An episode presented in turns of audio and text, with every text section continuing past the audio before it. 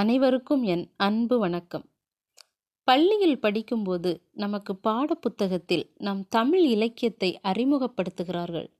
ஆனால் அதன் இனிமையை தொடராமல் காலத்தின் ஓட்டத்தில் ஓடிய என் அருமை நண்பர்களே வேலை ஊதியம் வாழ்க்கை என இயந்திரங்களாக மாறிய நமக்கு எங்கே இலக்கிய பொக்கிஷங்களை தொட்டு பார்க்க நேரம் இருக்கிறது? இப்படி கூறுபவர்களுக்காகத்தான் நான் இந்த பாட்காஸ்டில் நான் என்ன தமிழ் இலக்கியத்தில் கற்றுக்கொள்கிறேனோ அதை பகிர்ந்து கொண்டு மகிழ்கிறேன். நேரம் இல்லை என நினைப்பவர்கள் உங்கள் வேலைகளை கவனித்து கொண்டோ தேநீர் இடைவேளைக்கு வரும்போதோ இதை கேட்டு பயனடைந்து மகிழ்வுற வேண்டிக் கொள்கிறேன். மனித இன உறவுகளை மேம்படுத்தவும் நல்ல பண்புகளை வளர்க்கவும் நமக்கு மிக பயனுள்ளதாக திகழ்ந்து கொண்டிருக்கும். நம் சங்க இலக்கியங்களுள் பல்வேறு புலவர்கள் பல்வேறு சூழல்களில் பல்வேறு காலங்களில் இயற்றிய புறநானூறு தொகுப்பிலிருந்து எந்த ஒரு கடினமான காரியத்தையும் சுலபமாக செய்து முடிக்க உதவும். அன்பு என்ற ஆர்ப்பாட்டமில்லாத ஆயுதத்தின் சிறப்பை எடுத்துரைக்கும் பாடலை இப்பொழுது கூறலாம் என நினைக்கிறேன். புலவர் ஔவையாரும் அரசர் அதியமான் நெடுமா நெஞ்சியும் நெருங்கிய நண்பர்களாக இருந்துள்ளார்கள் என்பதை நாம் அறிவோம் அல்லவா?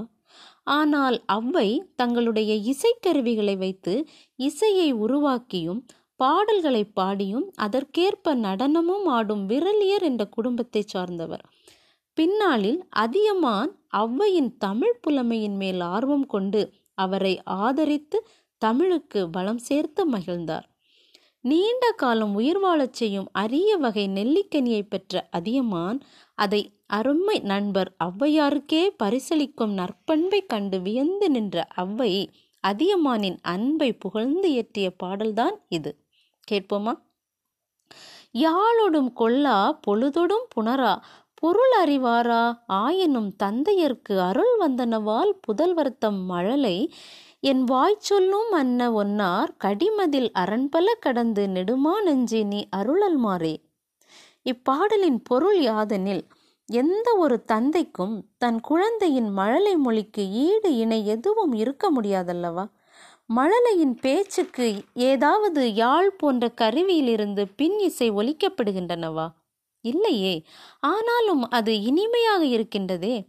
பாடலில் பொழுதொடும் புணரா என்றால் நேரத்திற்கு தகுந்தால் போல்தான் குழந்தை குரல் எழுப்புகின்றதா? இல்லை ஏதேனும் அர்த்தமுள்ள பொருளையாவது தருகிறதா?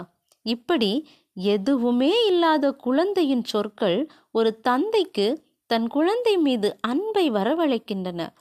அதுபோல வலுவான காவலை கொண்ட மதில்களை உடைய பகைவர்களை வென்ற அதியமா நெடுமா நெஞ்சியே என் பாடல்களும் மழலை சொற்கள் போன்றவையே ஆனால் அவை உனக்கு பிடித்து போய்விட்டதனால் நீ என் மீது அன்பு மழையை பொழிகின்றாய் என்று அவ்வை அதியமானின் அன்பை ஒரு தந்தையின் பாசத்திற்கு ஓமைப்படுத்தியிருப்பது நம்மை மெய்சிலிர்க்க வைக்கின்றது. இதிலிருந்து அன்பு இருக்கும் இடத்திலெல்லாம் இனிமையான சொற்களும் மகிழ்வான நிகழ்வுகளுமே இருக்கக்கூடும் என்பது நமக்கு விளங்குகின்றது. அதனால் அன்பால் மட்டுமே நாட்டையும் வீட்டையும் ஆள முடியும் என்று கூறுவதுடன் அன்பை விதைத்து மத இன வேறுபாடுகளை களைந்து மகிழ்ச்சியான சமுதாயத்தை உருவாக்க முற்படுவோம் என்று சொல்லி விடைபெறுகிறேன். நன்றி வணக்கம்.